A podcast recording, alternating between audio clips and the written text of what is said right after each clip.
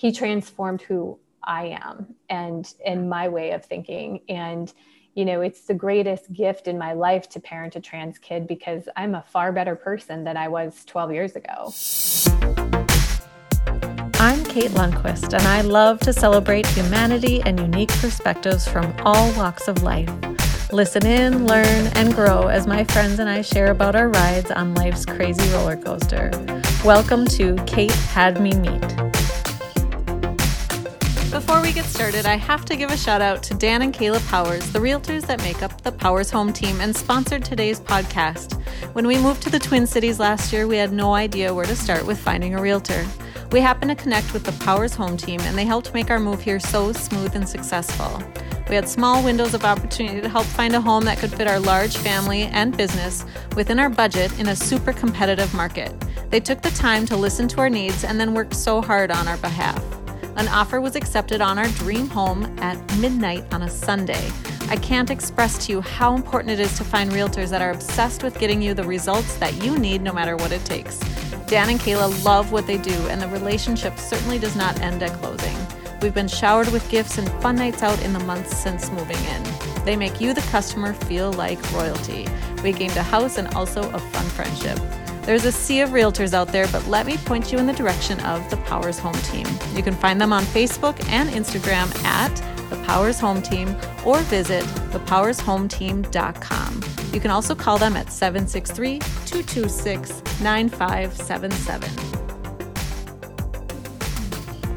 Vanessa Nichols was a longtime resident of Florida, which is now in the spotlight for a governor working hard to pass laws that place restrictions on transgender girls and women athletes. I'm so excited for you to meet Vanessa. She has a mama bear heart, and I think that any parent out there will be able to relate. I appreciate her vulnerability and openness as she shares about her parenting journey. I found it very difficult to pick out my favorite segments of her interview because there are just so many aha moments and just straight up fire. Please soak up her goodness and strength. You'll be so inspired. Well, Vanessa, welcome to the Kate Had Me Meet podcast. I'm very excited to meet you formally in this way and hear your story. So, thank you. Thanks for having me. You're very welcome. Thanks for being here and for your time.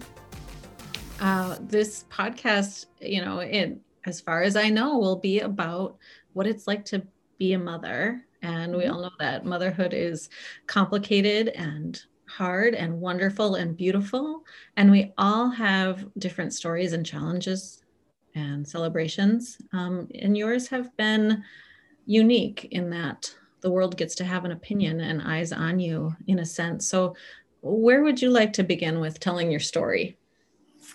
Gosh, I don't know. I think that's a great question. I think it, you know, my son just turned 12 yesterday. And so we're coming down, you know, from birthday hangover. And, you know, it's just what I want people to know most. Obviously, the conversation here centered around parenting a transgender child. Mm-hmm. But what I want people to know most is that trans kids are kids living their lives. And there's nothing, um, different about our journey in in parenthood and the way that we parent and I think that there's this big misnomer about our ideologies and where we're coming from as parents of trans kids. And what most people don't realize is that we have to go on our own journey of learning and allow our kids to teach us.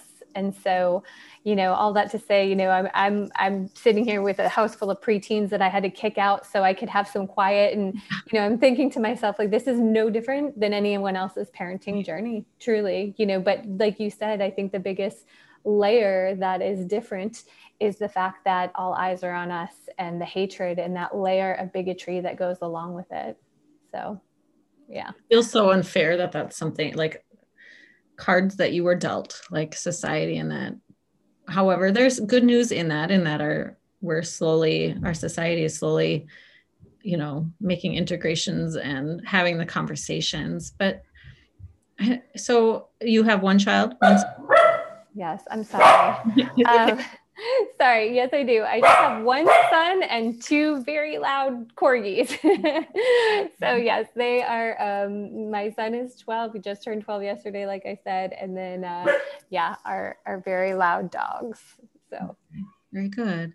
So when you had your baby girl. Mm-hmm you know, did all the things that normal, I'm using air quotes, parents yep. do raise your baby girl, take pictures, yep. you know, fill a closet and dresser full of cute pink clothes. Yep. And, Same. And, mm-hmm. Same as, as anyone else. Uh, the pink and purple nursery and the dresses and headbands and all of the things that you can imagine when we talk in terms of gender roles. Yeah. Mm-hmm. And then something changed along the way. Something wasn't aligning. Can you tell me more about when you've just started to notice that yeah. something was different than what you had come to expect? Yeah, for sure. So basically, when Dylan turned about two, he had this fierce rejection of the female binary gender norm dresses and dolls and things like that. And it was just very apparent to me that he was going to be different in that way that maybe a tomboy as we love to label little girls who like boy things and um, and i always find it ironic that we don't have a, a similar uh, label for little boys who like dresses and, mm-hmm. and painting their nails and makeup. So I find that ironic, but uh, I digress. So it was pretty early on in Dylan's life, two to three years old. He started imaginary playing as the male role, the gendered male role. He started drawing himself as um, as a boy and you know he would randomly vocalize that he felt more like a boy than a girl and at the time i mean i was i was raised in a conservative household very privileged and very um, myopic for lack of a better work yeah. word. And um, so i just i followed his lead though. You know i wasn't i was very progressive in the fact or i thought i was very progressive in the fact that hey this is kind of cool. You know my kid is different and my kid is is really kind of bending these norms and these rules that we have made up. And I always thought it was silly. I always thought gender reveal parties were silly because I always thought like, what are we really celebrating? Like, are we celebrating? What are we celebrating? I mean, yeah. genitalia? I don't know. Like, I just was always like confused. So I was kind of like, well, this is cool, you know, and I followed his lead he started wanting to shop in the boys department by the time he was four. I remember going um, shopping for school uniforms, and they were forced. He was in a Catholic preschool, and um, he they they forced the little girls to wear you know like skirts or skirts, and he was like, "No, I want these pants," and you know, so that's my first my first memory of him being very persistent. And then his language started to develop, uh, probably maybe around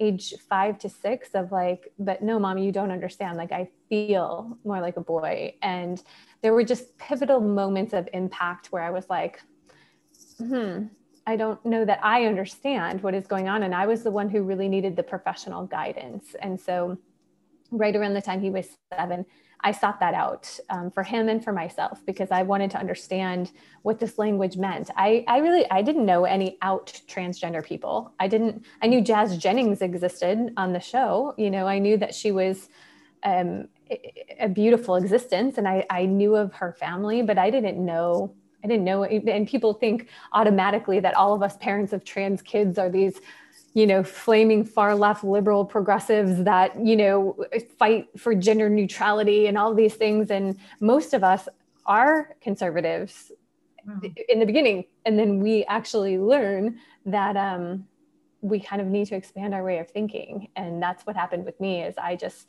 he transformed who I am and and my way of thinking. And you know, it's the greatest gift in my life to parent a trans kid because I'm a far better person than I was 12 years ago. So, so that's really the answer to your question is basically, you know, it started early on. And then by the time he was seven, we sought out the professional help. And then when he was eight, um, I think he was right before he was eight, um, he changed his name and pronouns and it just it suited him so well and he was so much happier. And it was so simple. It was so simple. I complicated it. Adults complicate it. But it was so simple. I love how you said you know you followed dylan's lead and it seems like i've seen parents i don't know. I want to give grace because I think there's i mean it's got to be there's got to be parts of it that are hard. I mean, when we can talk about things that you've grieved or had to struggle with, but you know, it seems like parents, if they notice it, when they try to, when they don't follow the lead and when they try to like squash it, mm-hmm. that it is so harmful. So like they don't the parent doesn't want to make the changes. So therefore, what are the dangers of fighting back against how your child is growing up and yeah i mean and that's that was a lesson that i had to learn is the danger is is that you're soaking your child in shame. You know the way that they're feeling invalidating their feelings. We automatically always assume that our, ch- our children don't know themselves better than we know them. We assume that because we're the adult we're the parent. But do we really know anything about parenthood? No. I mean we learn every day. And so for me it was like I really saw Dylan struggling with the fact that I wasn't listening. And like, it, it was very simple to him. And so then it became, well, I want to be, when someone would ask him, what do you want to be when you grow up? And I'm talking when he was five, yeah. his answer would be a boy. Wow. And I'm like, huh, what, why, you know, why? I wanted to know why. And I, I, I really wanted to seek out that knowledge of like, why is he saying this? Why isn't he saying he wants to be a cop or, or whatever it is? You know, like why, why is it this? And then, you know, once I really sought the professional help, it was like, you know, this soaking them in shame for the way that they're feeling is it's how we get to the the level of anxiety and depression and suicidality that our trans kids face. And these numbers that are outstanding. I mean they are just far beyond their cisgender peers with anxiety the depression the mental health um, suicide rates because you know we are so stuck in our norms as adults that you said it we can't see past ourselves so there's a great harm there what do you think parents are afraid of when they fight? I just talked to another mom yesterday, another mom of a trans kid um, yesterday, and her child is a little bit older than Dylan, but came out around the same time. And we had the, a very similar path. I mean, most of us parents of trans kids have a very similar path to one another. And she asked me, she's like, you know, what were you, what were you afraid of? And I'm like, the same thing you were afraid of. You know, we're afraid of having that layer of bigotry, having that layer of that higher assault rate against our kids, having that um, that suicidality, the, the all these statistics that are always thrown at us, we're afraid. Like we can't grapple this I, with this idea that this is going to be our child mm-hmm. facing the world you know, and, and fighting against something that isn't deemed as normal. And that was huge, especially where I lived at the time, which was Southwest Florida. I mean, I didn't know any other parents of trans kids locally. I didn't, I couldn't even name more than one globally. And that was Jazz Jennings, you know? So I, I, I was terrified. Now I'm gonna, I, I was, I had to be his shield and his sword. That's my job. So I had to figure out how to get him to be treated normally and, and, and in a healthy way at school and peers and educate. And I was like, that's big, that's heavy. So I think as parents of trans kids, we go too big in our mind when we start to learn and when our, our kids come out to us and we go way too big. We're like, whoa, this is so big. But honestly, it isn't. We we have to start simplifying it. And that is what I tell every parent of trans kid that comes to me for advice. You're going too big. Start today. What does your kid need from you today? don't mm-hmm. don't even think about the next day don't even think about next week next high school whatever whatever it is what is what does your child need from you today and i i think that is the biggest message is like if anyone's listening that is has a, a child who is struggling with their gender identity or recently coming out like don't go too big in your mind. It's it don't overcomplicate it. Like if your four year old is expressing this don't think about well who are you going to marry? How are you going to how are you going to what are you going to write on your college application? Or you know right. how are they going to treat you in high school? Right. But more so like okay well which dress do you want to wear today then? Or exactly. which baseball hat? Or i don't know is it that hmm. it's so easy. And and we are elevating the conversation. You said it a little bit ago the, the beauty of what's going on right now in the world or at least in the united states is that we're elevating the conversation. You know we're seeing all this terrible legislation against our trans kids and that means we're getting somewhere right? Like like as much as i hate it and i have lost a lot of sleep over these bad bills that are existing in 33 of our states or 33 of our 50 states i, I have to say that that that means that people are listening and you know these people that have no idea what this journey looks like are the ones that are afraid that this somehow disrupts their life which is hilarious to me yeah. um, you know and so that's a beautiful thing and we're seeing the visibility i mean we're seeing celebrities like elliot page mm-hmm. um, coming out and and we're seeing this beautiful visibility of TikTok. Um, you know, my kid is a big TikToker, mm-hmm. and I found a big presence on TikTok myself and a big following there as well as an advocate. And there's a lot of trans support on that app, and all these beautiful stories of, you know, wives whose husbands recently came out as trans. I mean, we're seeing all of this visibility, and it's really beautiful. So we're getting somewhere. We're getting somewhere.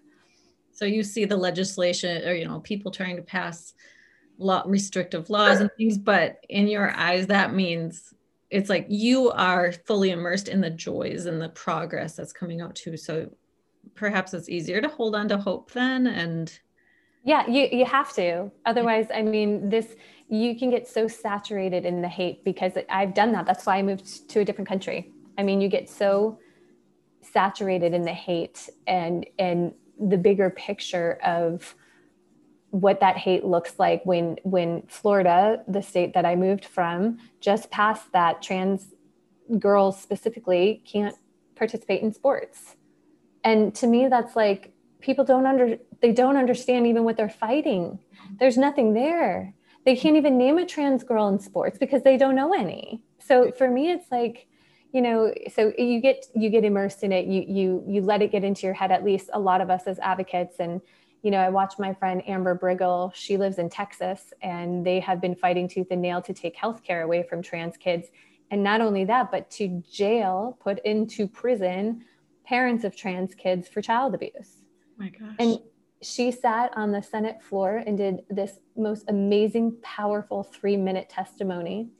And she went viral for it. But when I tell you she's not okay, like she is not okay. Like, you know, like we, we, people think this is fun for us like this is this is terrible to yeah. just have to fight for our kids to have access to necessary health care so um you know it's a two-sided sword of course so I was just at a racial, well, I was just speaking with somebody in racial justice, racial reconciliation, who's on the ground doing a lot of the work. And he said, the death threats coming in again, that means we're doing good work. It means That's that right. change is happening. And that just really, I mean, that was just an hour ago that I had that conversation. So then to hear you again, or to hear you say that now, like, oh, you know, like all these conservative politicians are getting all up in arms about ideas and fear and invisible thoughts you know it's like mm-hmm. invisible issues how do you how can you stay i just they they uh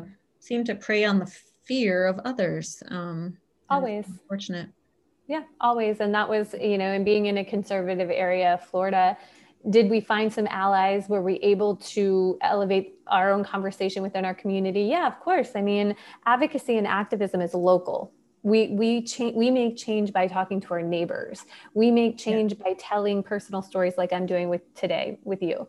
We we make change within open mindedness that exists right next door. So you know that's for me when I spoke at school board meetings and did panel discussions, those were two very different things. You know, I was talking doing panel discussions in front of a bunch of allies versus speaking at a school board meeting with 150 conservative people in white shirts that are calling me a child abuser and a pedophile.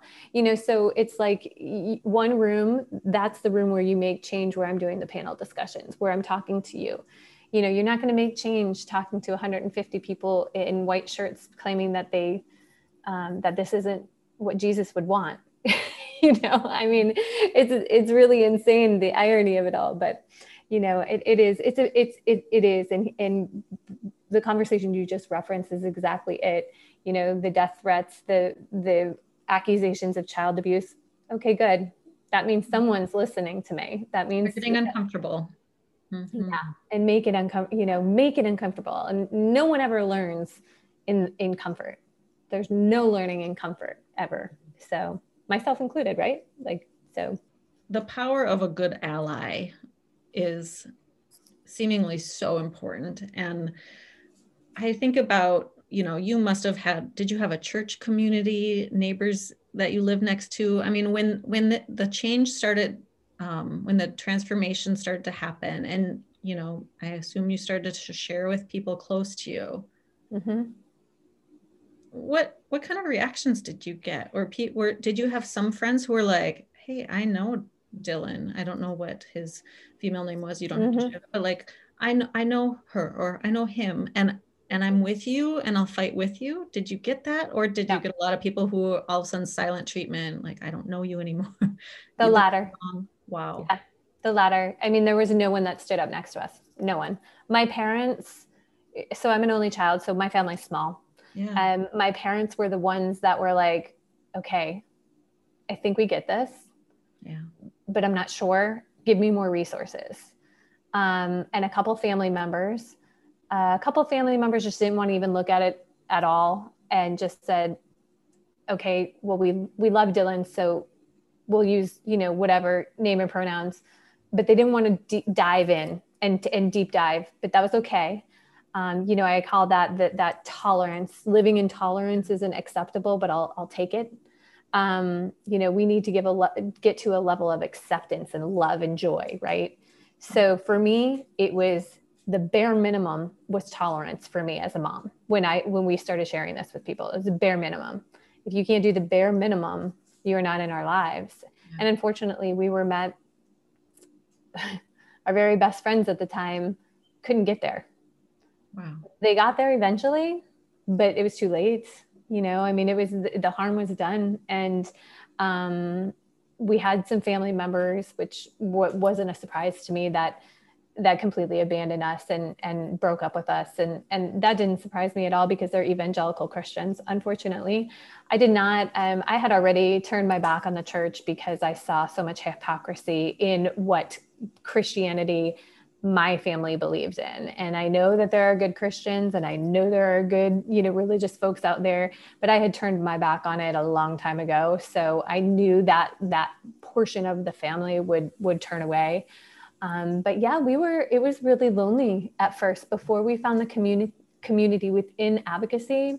It was super lonely. And it was like, wow, you know, I, I, put myself in, in, in someone else's shoes. And if it was one of my best friends, I would be like, where do I sign up for the pride parade? You know, and, yeah. but I had to, I had to remove my heart and, and, and my, you know this is obviously my child and such a the greatest attachment in the world. So i had to remove that and and just say okay they're where they're at. And i had to meet them where they were.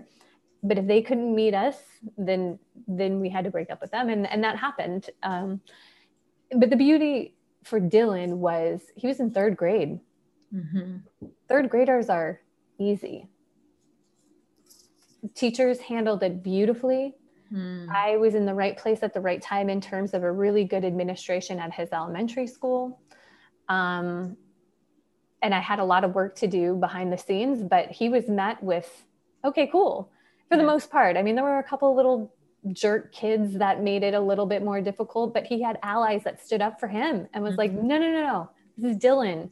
You're mm-hmm. using the wrong name so that was really beautiful to see is the innocence of kids and what we as adults can learn from children and the simplicity of how they how easy they made it. Because the joke was on them too because everyone loves to make trans issues about the bathroom right? Yeah. i mean we go in the bathroom to do our business and so everyone likes to make this. Dylan had been using the boys bathroom for months before he came out. No one knew no one cared yeah. no it, it didn't matter I mean, it's not about that. And it was just really beautiful to see the love and acceptance on the level of eight year olds. And when I started speaking at school board meetings, I got into a verbal altercation with one of Dylan's classmates' grandfathers, who is a pastor at a church in Florida, where we're from. And he called me a child abuser. It was really ugly.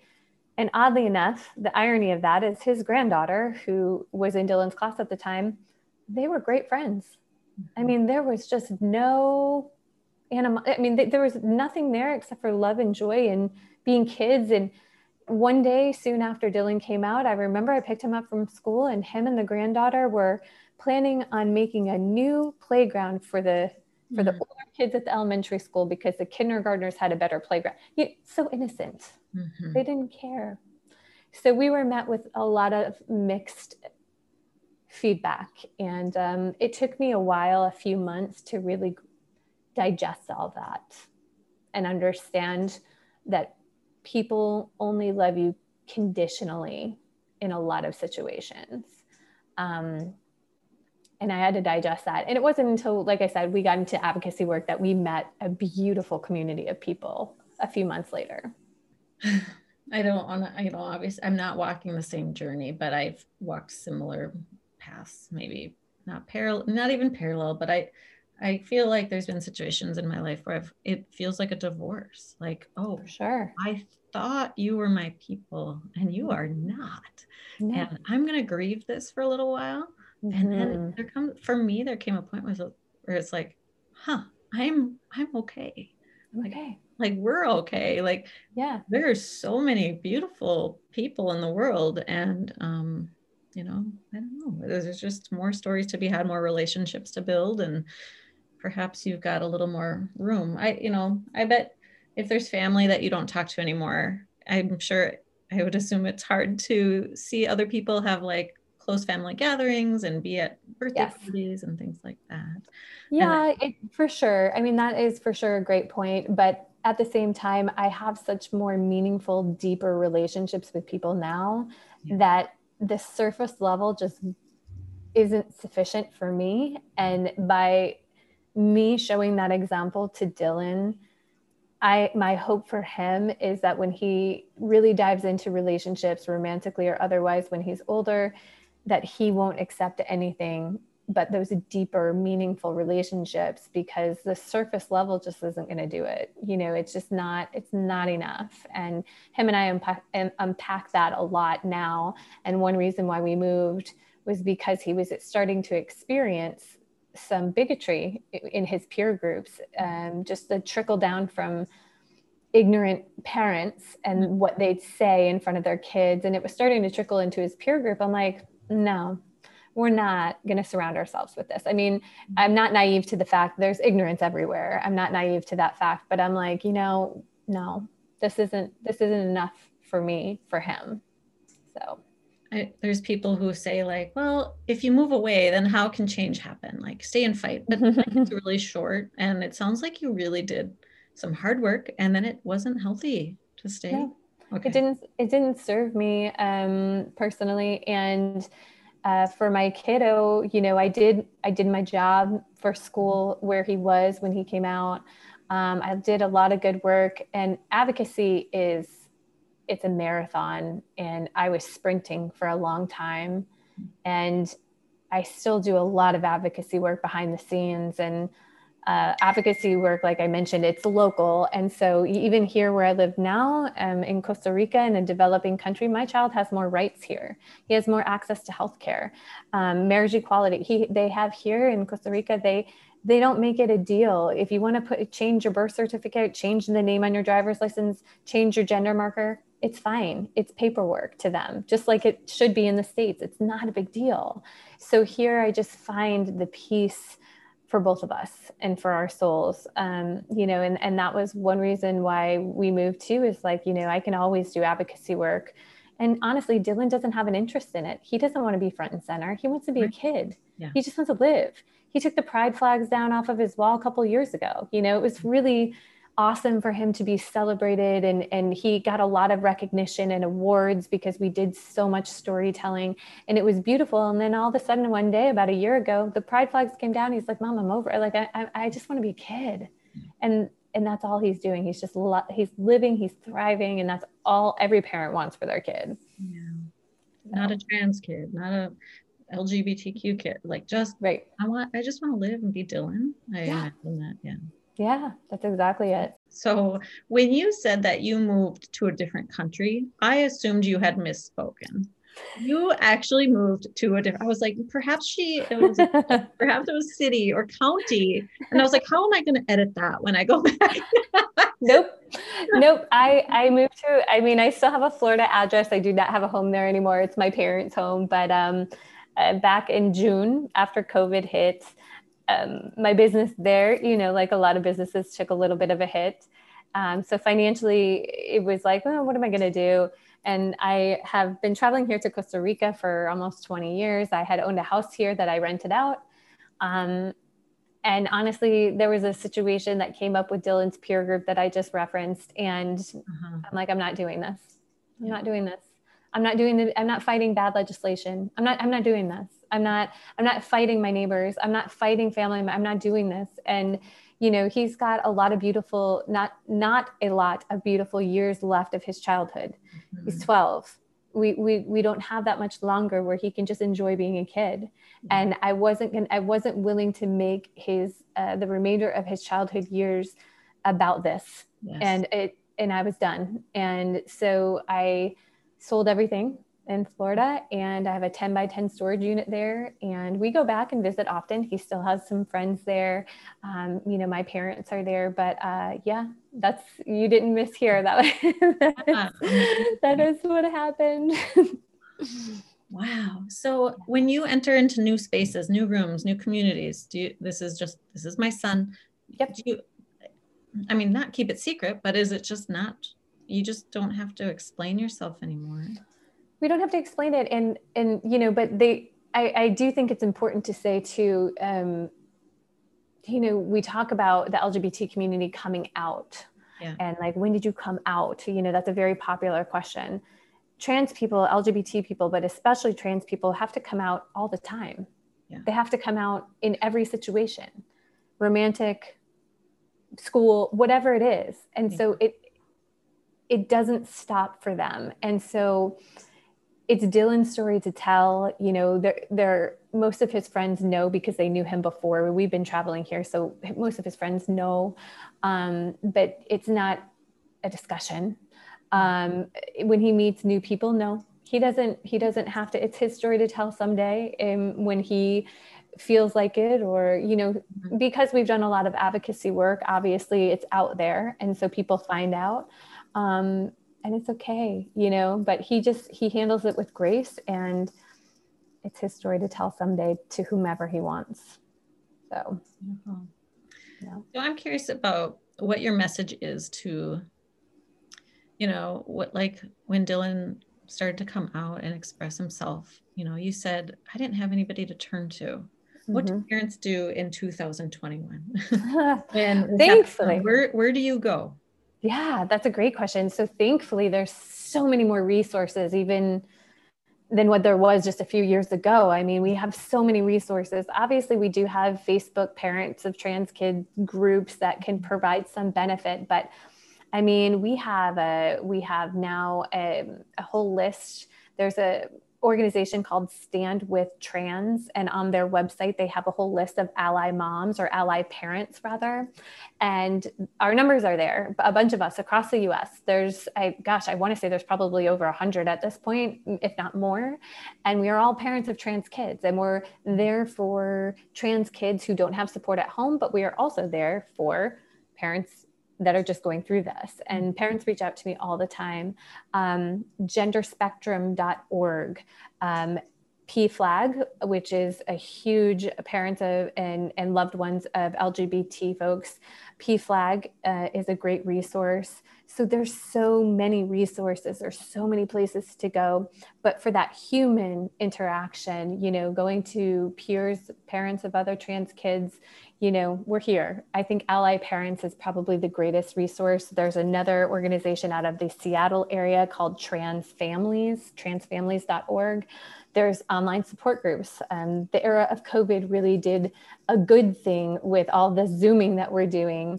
And so people can go to transfamilies.org and we have, uh, I'm a facilitator for them. We have um, support groups for young trans kids, middle schoolers, high schoolers. So there's a lot out there. And people can always reach out to us as individuals parents um, that are visible. Me amber briggle debbie jackson there's so many of us now that have created a, a community. Yeah community and platform it's so beautiful. Yeah. And then what do parents reach out to you when they're in the denial and the stage? I mean do they mm-hmm. i i just think that's a huge step forward to even reach out when you're when you're in denial, when you're grieving, when you're mad. Mm-hmm. Um, mm-hmm. Do what do you say to parents who are just like, this is not this can't be happening. I won't allow it.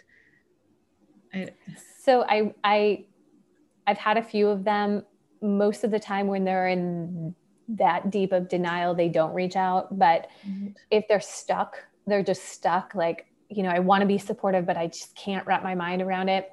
I take a little bit different approach. I know other parents would have a different philosophy, and maybe even some facilitators, you know, that mental health facilitators would have a different approach. I don't allow a lot of space for parents to stay stuck. Mm-hmm. Like, hey, listen, this isn't about you. It's mm-hmm. not about you. It's not about grief.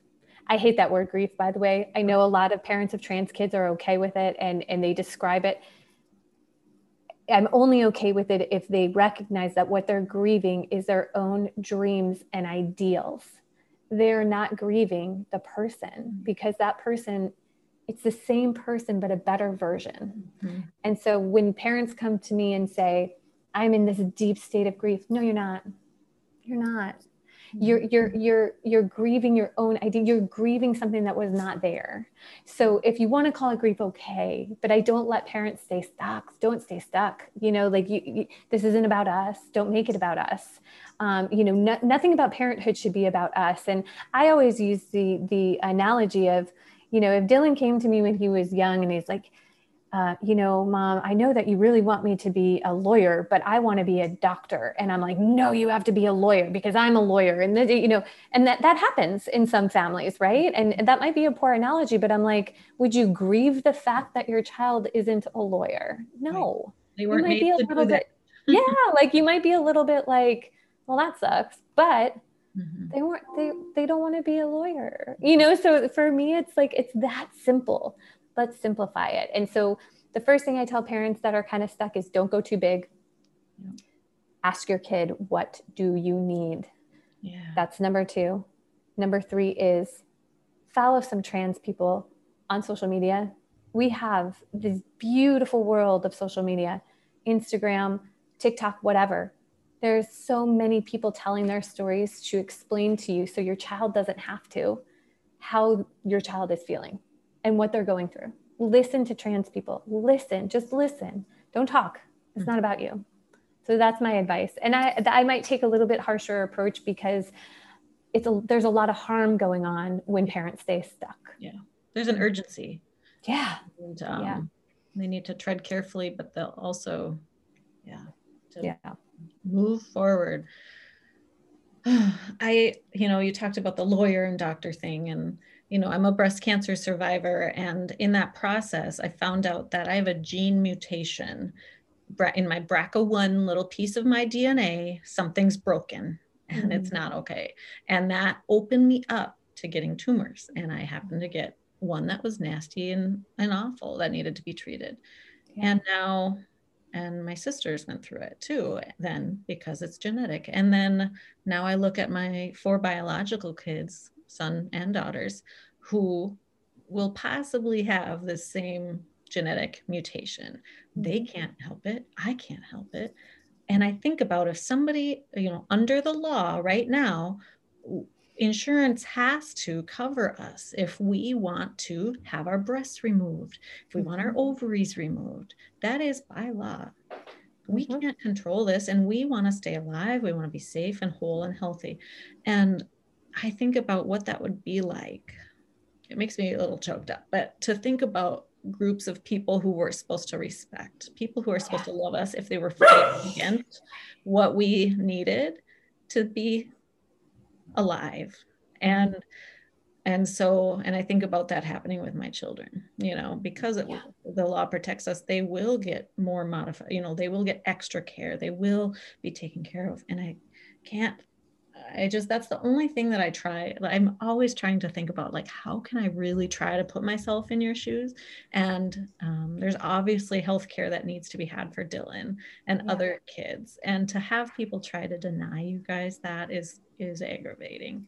So where well, that's a beautiful analogy, Kaylee. Okay. That's a beautiful analogy because you know that it's it's the same and different, right? Like I can acknowledge like that is a, a, a, very, a very different situation, mm-hmm. but a beautiful analogy because, you know, the statistics don't lie when it comes to trans kids and and and suicide rates the statistics still tell us it is still very high and you know a lot of that has to do with access to healthcare access to affirming family members and friendships. I mean just one adult that listens to them and affirms them brings the suicide rates way down. So you know it is it is life and death.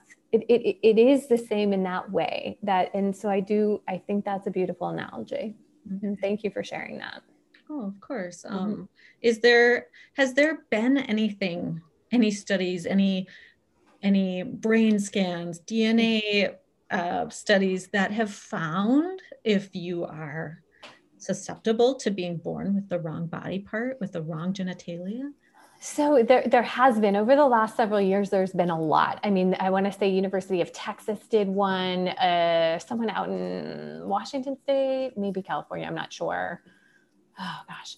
Anyway, there's been a lot, and I, sh- I at one time, you know, especially for myself, I was seeking those out. Like, mm-hmm. I I am a very factual, science based person, and I want to know why is this happening? Why? Like, what you know? And and then what I learned so yes, the answer is yes. There's there's studies. There's yes. There's and of course we're doing long term studies on trans kids and, and blockers and um, hormone replacement therapy. Yes i mean we're taking a look at long term because we you know trans kids have been have been treated for decades now but they're just starting to study long term effects making sure blockers are as safe as they claim all those things. There's some shorter term studies. But what i what i want to note about that is when I listened to trans people, when I would share on social media specifically, like some of these studies and stuff, I would get some feedback from trans people of like, we don't need studies to say that we exist. Mm.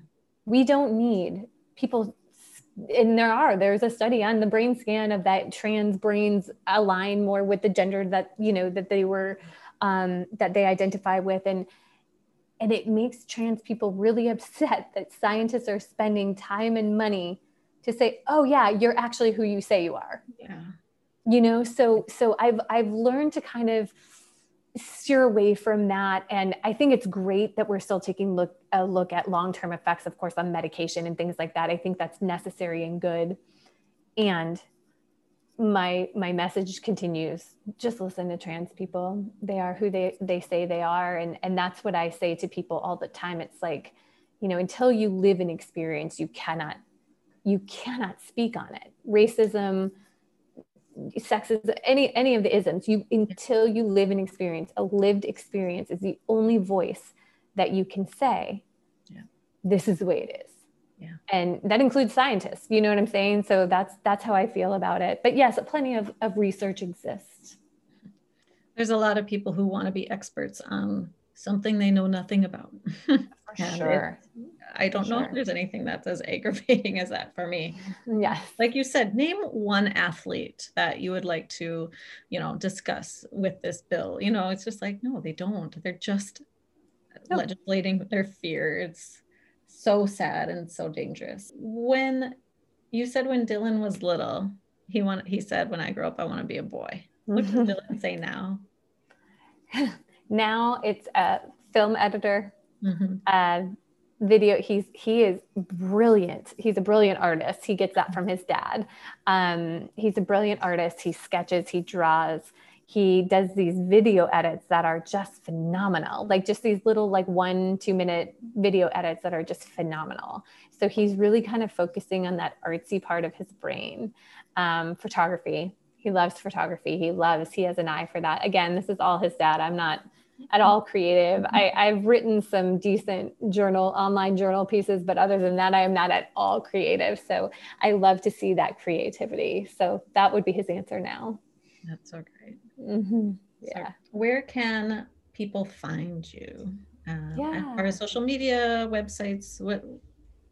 Yeah, all, all of the things. So I am on Facebook, Instagram, and TikTok and Twitter. I never use Twitter though. I don't understand Twitter. I never hmm. did. I don't know why. I'm um, yeah, I don't know why. Um, I, my handle is Vanessa Lee Nick, which is V A N E S S A L E E N I C.